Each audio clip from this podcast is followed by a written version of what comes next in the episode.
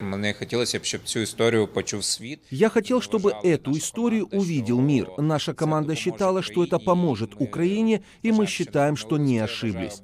Было очень сложно пропустить через себя всю информацию, но только пережив все это, мы понимаем, почему Украина продолжает свою борьбу, почему мы не можем отступать.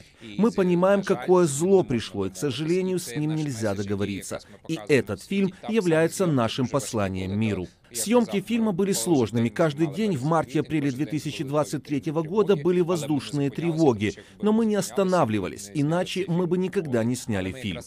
Мы взяли историю именно иностранного гражданина, хотя людей вывозили и украинцы, потому что он мог уехать. У него нет запрета на выезд. Но он по моральным причинам не мог этого сделать. И это послание всему миру. Смотрите, когда происходят такие события, нормальный человек не может оставаться в стороне. Я думаю, що це потрібно. Фильм нужен всей Украине, потому что мы должны донести те проблемы, беды, страдания всему миру, чтобы мы как можно скорее закончили эту войну и чтобы получить помощь, которая нужна каждую минуту. Сложно ли было снимать о трагедии в Буче? Вопрос об этом не стоял. Когда ты видишь цель, ты идешь к ней всеми возможными способами. Самый большой вызов еще впереди – дистрибуция по всему миру с изменением мнения людей после просмотра фильма.